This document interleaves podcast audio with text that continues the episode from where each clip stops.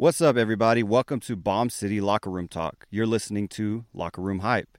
As always, I'm James Fairchild, and I've got a special guest to interview today, one of my very best friends, DuVaughn Flagler. What's going on, Vaughn? How's it going? Hey, man, living the dream, dude. Just seeing all the great things you're doing with the podcast, man. Said I had to get on, so I'm excited to be on.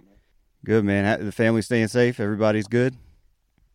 Yeah, man. We're we're over here quarantine central, so I know I know Governor Abbott said we can get outside and play, but as for my family, we're, to sit tight for the next four to six weeks. So we're good, though. Oh, same here, brother. Same here. Vaughn, he's a former star wide receiver at Gardner Webb and with the Venom, which is a professional arena team here in Amarillo. Vaughn and I have been close friends for about five years, and I'm thrilled to have the opportunity to provide this interview to all of our listeners. So, to begin a little bit, a little bit of background about Vaughn. He's from Atlanta, Georgia, but he's born in Virginia Beach, Virginia. He graduated with his bachelor's from Gardner Webb University in North Carolina, then later obtained his master's degree in educational leadership from West Texas A&M University. Now going into our oh, yeah, yes sir. going into our first question. How do you describe what it was like growing up in Atlanta? Atlanta is I mean a great place. It taught me a lot I would say it's very, very fast paced. Um, in comparison to Texas, I feel like we have a lot of. I say we now because I've been in Texas so long. I consider myself a, a Texan as well. Uh, right on. But um, yeah, but I feel like Georgia, man, it's a melting pot. You know, we have a lot of people from all over Alabama, Louisiana, Mississippi, the Carolinas. A lot of people migrated there, so you you get a little bit of everything. Um, and I would also say, you know, from from a minority standpoint, you know, definitely as a, as a black man, you know, the opportunity, you know, in Atlanta for people of color is, I mean, ginormous compared to a lot of other places. So I think that's what what makes it a very unique place. How close did you follow the sports teams down there, like the Hawks, the Braves, the Falcons? Were you were you a Falcons fan growing up? No, sir. Uh, I I love my city, but I will say this, and this is one thing I will give Cowboy fans credit for, which you probably won't hear me say much of that ever. um, you know, being living in Texas and being in Texas for the last what twelve some odd years, you know, and having a family full of Cowboy fans, uh, even though none of them have ever lived in Texas, uh, it's very very loyal. You know, it's a loyal fan base. You can call them crazy, you can call them you know, illogical, which I will say that. I would agree but, with that being a Cowboys but fan. But loyal, yeah. But loyalty is never never a question. And and being in Atlanta and coming up in Atlanta, you see with the sports teams, we don't have that same uh, belief. Uh, Hawks, you know, I've been in Hawks games where they're cheering for the other team. Right. Uh, you know, during playoff runs.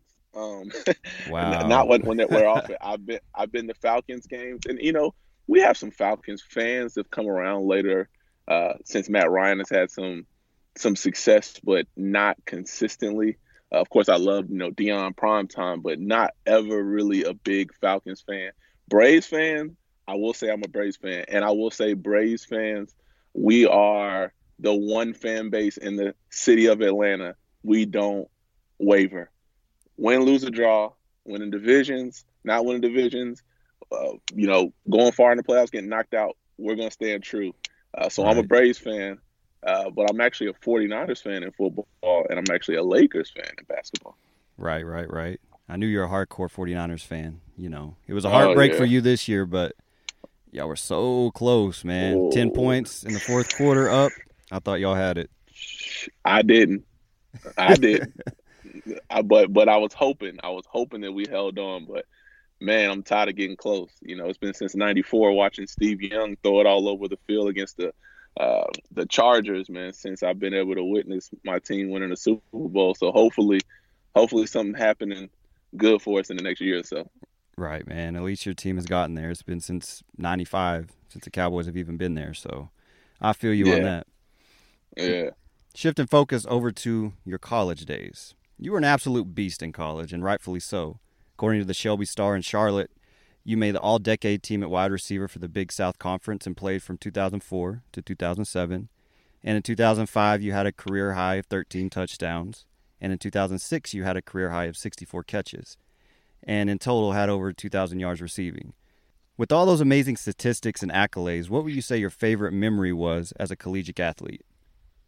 You know, with being at Gardner Webb, man, I would actually say my favorite memory or memories were, was just the times I was able to spend with my teammates and just the relationships we were able to build. Um, while I was in college, you know, out there on the football field, you know, in the dorm room, trips, so on and so so forth. But uh, just how those relationships have been uh, able to sustain and, the test of time. You know, I know a lot of people have gone to different schools and they, you know, they talk about their teammates and so on and so forth. But you know, we really built a, a built a strong bond. You know, I got married two years ago, and uh, of course, you know, you were standing right beside me as one of my groomsmen. Yes, sir. And you know, had a lot of had a lot of Gardner Webb University representatives in the building to celebrate with me and my wife. You know, so I, I appreciate that, and I'm I'm most grateful for that uh, more than anything. What was it like attending a private Christian university, and what made you choose Gardner Webb over any other Division One program who were maybe part of a Group of Five or Power Five conference? Well, man, that's a good question as well. I will say I chose Gardner Webb for a few reasons. One, of course, I, I was, you know, a standout athlete, football and basketball, uh, of course, more so football. But um, I had people after me, and I was heavily recruited. But I was heavily recruited as a defensive back. Wow. And I wanted to play receiver. I was a standout receiver. You know, that's what people knew me for. That's what you know the statistics show, so on and so forth. But everyone who kept coming around who wanted to, you know, really reel me in. And there are some nice schools, you know, Cincinnati, got got a good look from Alabama, partial scholarship from Georgia, and of course some other small Division One schools, uh, mainly in the southeast. But uh, I chose Gardner Webb because they wanted me uh, pretty badly, and they also wanted to let me play receiver, which is what I wanted to play at the time. Um, I will tell you, I wasn't really, you know, tied into the Baptist University deal. Um, that wasn't a reason for me going, uh, but you know, it was interesting, um, and I learned a lot when I did go to university. So. Even though you chose to play at a smaller Division One school, you still had the opportunity to play against programs like Appalachian State, Ohio, Mississippi State, Georgia Tech. How did playing against those bigger, prominent universities bring out the best in you as a competitor? Oh man, it actually, man, it, it, it, let me know that I probably shouldn't be a Gardner Webb because, uh, uh, you know, I always tell people the, the difference between, you know, FCS, FCS football and FBS, which is um, what we would call, you know, back in the day, one double A uh, versus one A football, which is, um, you know, your smaller Division One in comparison to your, you know, your Power Fives and your upper echelon, bigger Division One schools or programs is depth. Uh, you know, at a, at the one double A level, you know, you're going to have some starters who are pretty solid to possibly take the next level. Uh, but then after that, you go down the, the depth chart, it starts to dwindle quick. Um, and I I learned that playing on that that stage and playing against those players, I loved it. I loved the competitiveness. I love being, you know, out there competing with, you know, what would be the best of the best. You know, Appalachian State was ranked that year. They beat Michigan the year we played them. You know, I, I was the only person that scored a touchdown when we played them. You know, we played Mississippi State, you know, and I had a pretty good game against Mississippi State, you know, and I matched up well, definitely physically, you know, against Mississippi State. Ohio had a good game against Ohio as well. So it's just playing against those schools, I realized, like, man, in order to really, really make some noise, you got to have more depth. You know, we had good players, but you need more depth. But again, it showed me I probably should have maybe transferred, or I probably maybe should have took that that uh that preferred walk on or that scholarship to Cincinnati and, and went ahead and played defense. well, looking back now, you know, in today's times, what would you what would have you have done now if you know you were in the same situation? Would you have transferred somewhere else? Oh man, no question, no question. I would have transferred somewhere else. Um, you know, if I would have even gone to Gardner Webb, but I definitely would have transferred. You know, probably more back home to Georgia, uh, because that was something you know that you know my coaches, that you know, would talk to Coach Mike Bobo about, who was you know OC at Georgia at the time.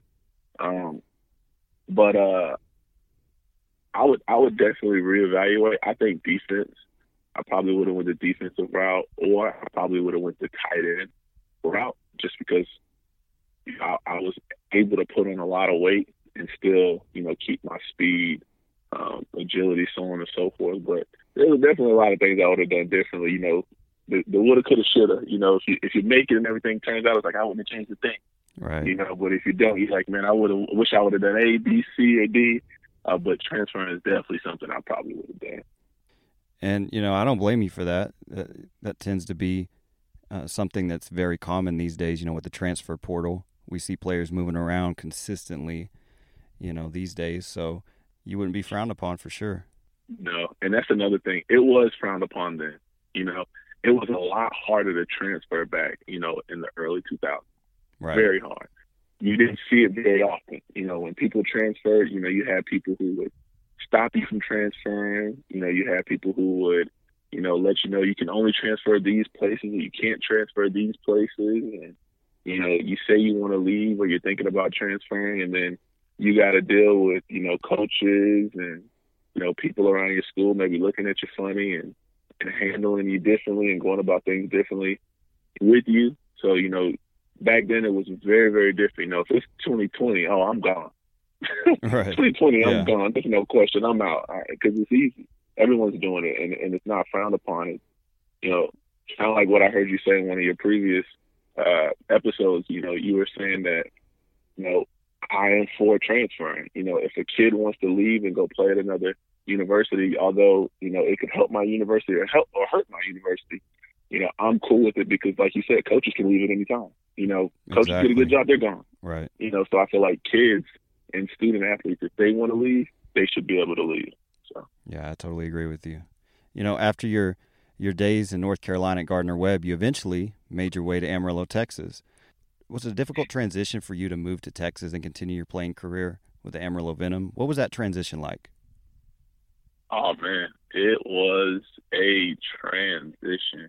Um, you know, pretty much my whole life, I've lived in pretty, uh, pretty big cities. You know, born in you know Virginia Beach, pretty good city. City we call the Seven Cities.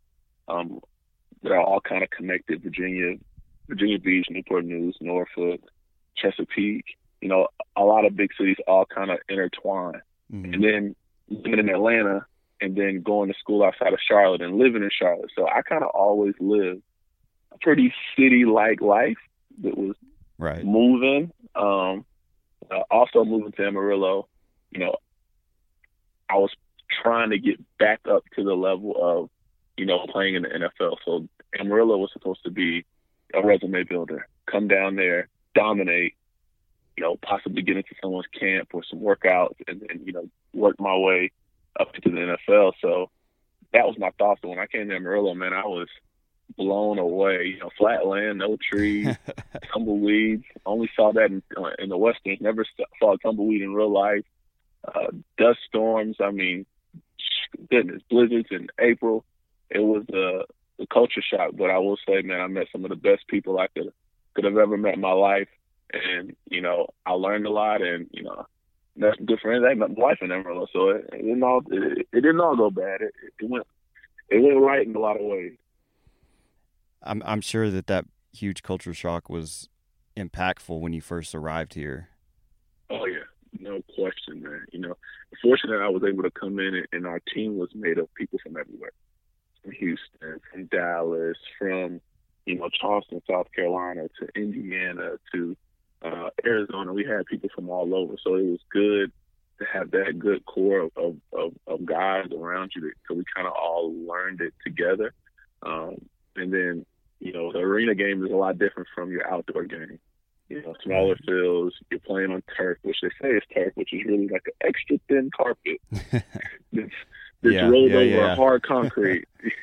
I've seen it. Yeah. and then you, yeah, then you got the walls, and you know, it's good for scoring, but I always tell people, you know, you get hit a lot. I always tell people, I played arena, you know, what, four years, four or five years, and I took more hits, had more injuries playing arena than I ever had playing outdoor ball my whole life. Wow, that's And, interesting. you know, and I always tell people, you can run in outdoor football. Like in outdoor football, I can run away from you. I can hit you with a shimmy and a stiff arm, mm-hmm. and then I have, you know, 50 yards, you know, left and right for the most part. If I want to run away from you, you know, there's a lot of ways for me to dodge you. And although the game is fast, I can still get away. I got enough speed and strength. I can get away from you. I, I rarely ever took big hits. Uh, but in arena, which I was surprised by, man, You, you get hit and then and you hit that wall and they hit you. They don't care. didn't you tear your ACL hitting one of those walls or getting hit into it? Yeah, well, actually, not even get hit in the wall. Uh, just you know, going across the goal line, I, I stuck my leg in the ground, and someone came right at me on the outside. Uh, so it was uh, it was definitely a a, a big, uh, I would say a big crossroads in my career for sure. Uh, maybe question should I have even played arena ball in the first place, but all in all, I felt like you know everything happens for a reason. I try to tell myself that. Uh, and I definitely enjoyed scoring those touchdowns and playing. So I'd be lying to say I didn't enjoy that. Right. Well, in 2012, you were a major factor for the Venom winning the Lone Star Football League championship. How would you describe the feeling of bringing a championship to a city like Amarillo? Oh man, it was great.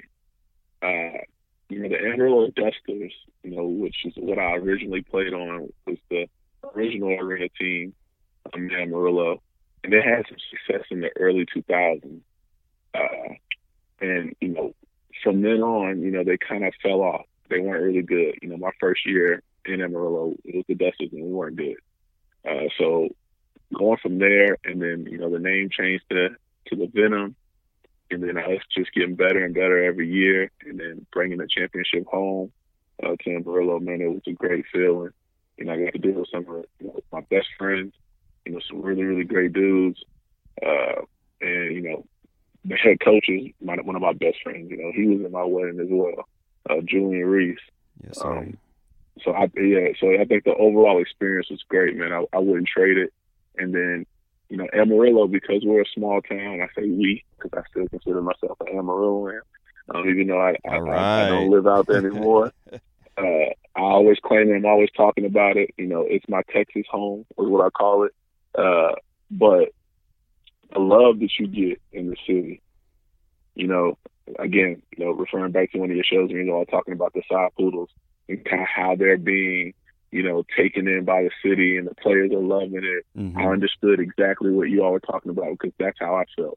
You know, from you know people going out to eat, you know, wanting to take you out to eat, or you know, covering your meals, or you know, bring you up into the Chase Tower for you know executive type meetings and dinners, and it's just like, man, if you win, you do what you're supposed to do in Amarillo, you know, people will take care of you, and that's what made it so hard to leave because you know it's kind of like the city adopted me, and you know I know that was all kind of based off of stemming from the arena playing arena ball. Right. And you mentioned uh, Julian Reese. He was your coach during your career with the Venom and still remains the coach to this day. Uh, since your time in Amarillo, Julian has become one of your very best friends. What would you say about him as a person that makes him such an impactful leader and a great coach? Uh, I actually got to play with with Julian, who I call Juvie. Uh, he was my quarterback initially. Um, threw me a whole lot of touchdowns, and he realized his old brittle body couldn't take the the pounding of playing arena football anymore. So he he uh he transferred over to being a coach, Mhm. and uh, you know, again, he he led us to the championship. You know, as the head coach. Uh, Julian's a great dude, man. He is, um, you know, my brother from the day I met him took me in. Uh, you know, just great family. You know, spent a lot of holidays with the with the Reese slash Mims family. You know, that's like my my my Amarillo family. Right. And you know, he's a great dude. He's a great leader. He's doing a lot of great things within uh, Amarillo. Not even just with the Amarillo Venom, but you know, he's been able to capture. I think they won another championship uh, since my championship that we won in 2012. And you know, every year they're in it. You know, because he's he's a great football mind. He's a great person, great father. Uh, he's just a, he's a great dude, man. He's a solid individual, man. He's a solid individual. I actually spoke to him uh, last week. I FaceTimed him last week. Him and his family, man. Great dude, man. He's always been one of those guys that you can just go up to and say hi, and he's super nice. And you could tell he's a leader in everything he does with the community and the things that he has going on. He's just always out there. You always see him involved, and I, I think that's a testament to how good of a person he is. I agree, man. Great dude. Another another out of towner who took Amarillo and, and, and called it his home. You know, he's from you know Fort Wayne, Indiana. You know, he uh, used to have his collegiate battles with Tony Romo. Uh, mm-hmm. He actually, you know, playing at Indiana State and Tony Romo, Eastern Illinois, they had their battles, you know, back in the day. Uh, so, you know, came to Amarillo kind of like I did to play arena football, still trying to make his way up, you know, CFL, NFL, and you know, found found that Amarillo was the place to be. Found his wife, started a family, and you know, he's still there. We're gonna shift gears here a little bit. Your brother, your younger brother Adam, is currently a collegiate athlete and had a tremendous career at Presbyterian, earning a selection in the All Freshman Big South team. Uh, since then, he's transferred, is now playing basketball at Baylor University in Waco. As a big brother, how has the experience been to see your little brother succeed? Oh man, I love it. Uh, you know, watching your little brother come up, uh, and and just seeing him, and he's a smart dude. He's a smart dude. You know, and you know we have a. It's me, oldest, my middle brother Alex, my little brother Adam, and I just think that Adam, he took everything that we did right and he put it into his game in the way he goes about life. And then he took everything that we did wrong and he incorporated that as well of a guideline of what not to do, um, just based on watching, you know, watching me for sure, you know, but also watching, you know, my other brother Alex, uh, just the things that we went through, you know, some things that we might have put ourselves uh, through that we probably wouldn't have had to if we would have took a different route or done some things differently, but also just just things that happen in general. And I think that you know he has the potential and the capability, man, to, to do some great things. He has the, the best jump shots I think I've ever seen uh, up close and personal. And I mean, he went to Presbyterian, you know, freshman of the year, you know, led them to some really, really competitive games against some really solid schools. Uh, it's UCLA last year. Yeah, UCLA. Uh, you know, he played really well in UCLA. Played really well against Marquette. Uh, played really well against schools like Butler. Um, and it's funny because you know when he decided he was going to transfer because his his head coach at the time got the job at Appalachian State, and uh, he decided he was going to transfer. You know, I was I was heavy on, hey, you're going to transfer, dude. Like it's not even an option like I never got an opportunity to transfer. Like if this window would have opened up for me, I would have took it. Right. Like you don't you don't stay at a smaller school when you're not small school material. You're you're big school, you know. And Presbyterian is not far from from um I'm sorry from Gardner Webb. Very similar type school, you know. You know, religious base, small town. You get there, you start, you you find you a group of friends, and you, you think you're gonna be friends forever, so on and so forth. But you don't want to you don't want to miss out on the main prize and that uh, you know making it as high as you can in, in, in the sport that you're playing and, and, getting that degree. So I'm I'm really happy he's at Baylor now. It's about an hour and a half away. Right. Um, doing some really big things, and I'm excited to see him. You know, get things started off after having to sit out this year, next year. Really excited. You're a great father, man. Great husband. You've had an accomplished athletic career, and now you're a well-known professional educator. How would you say your athletic career has prepared you and guided you to become an educator? Oh man, shit, man. First of all, I appreciate you saying that, man. I'm still a work in progress. Uh, I will say, man, playing sports has, I mean, it's been everything for me. Uh, I believe that sports builds character, uh, it builds structure. Um, it gives you a, a, a never quit attitude um, because that's kind of how you have to come up if you're playing sports, especially competitive sports like football, basketball. Uh, and I think it's just it's helped me along the way. Of course, you know, you know, you know, going to OU, getting your masters, you know, things don't seem as hard after you've done two a days. you know, things don't seem as difficult. Right. You know, when you're dealing with your Mhm. boss or you're dealing with an employee or coworker when you've been cursed out like you weren't anything by one of your coaches coming up. Yeah. You know, all, those things that you deal with, you know, it prepares you. I feel like it better prepares you for what you have to deal with when, you know, you become an adult. So, you know, I love the field of education. I, thought I was actually going to get in to be a coach. Um, I realized that the hours were long, um, and that a part of me still wants to coach, but I, I realized that I could have a bigger impact in education if I got into administration. So, you know, worked my way up the ladder pretty quick. I'm a principal now, man, and and I think that the tools that I, I have in my bag right now, a lot of them come from, you know, my experiences coming up playing sports and everything I had to endure. I feel like a lot of the ambition to want to become an educator stemmed from my years of playing sports. Of course, I didn't play any college ball um, beyond high school, but all of the the lessons that I learned, the the relationship that I built with the coaches, it just kind of pushed me and elevated me to want to do more in life and to reach and educate kids that are just like me back then, looking up to those those role models. I Yeah. feel you, man. yeah, you're, yeah, you're 100 percent on that. You know, I I think about you know coaches like you know Coach Standard and Coach Warren. Uh, you know, my coach Coop, Coach Coop, my my receiver coach in college. You know, men like that who really, you know, helped me.